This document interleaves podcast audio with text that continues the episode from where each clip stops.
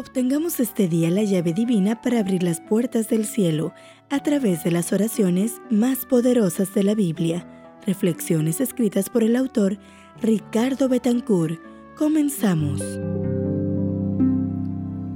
Primero de diciembre. Oración del dadivoso. En todo os he enseñado que trabajando así se debe ayudar a los necesitados y recordar las palabras del Señor Jesús que dijo, más bienaventurado es dar que recibir. Cuando hubo dicho estas cosas, se puso de rodillas y oró ante todos ellos. Hechos 20, 35 y 36. ¿Te alegra dar y darte? Hechos 20, 35 nos recuerda las palabras de Jesús. Más bienaventurado es dar que recibir. Con este pensamiento, Pablo se puso de rodillas para orar con sus hermanos.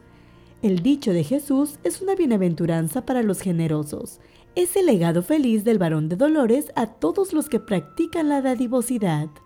Es una transcripción de su propia experiencia humana. Aquí está la sabiduría de este dicho. Dar tiene en sí mismo poder y superioridad. Hay una alegría pura y divina en dar y darnos a nosotros mismos en lo que damos. La generosidad parece ser inversamente proporcional a la riqueza. Se trata de una actitud mental, de un modo de ver y vivir la existencia. Mi experiencia me ha mostrado que la gente más pobre es la más rica en generosidad. Algunos, cuanto menos poseen, más dan. Parece imposible, pero no lo es. Es la lógica del amor que produce alegría. Por eso, los más ricos no son necesariamente los más felices. Si no confluye la alegría con el acto de dar, el que da no es bendecido. Si tú das bajo el peso de la obligación o de la rutina, si tu ofrenda en el templo o todo lo que haces en tu vida secular no tiene el poder de la piedad, entonces no es la clase de donación que Cristo bendijo.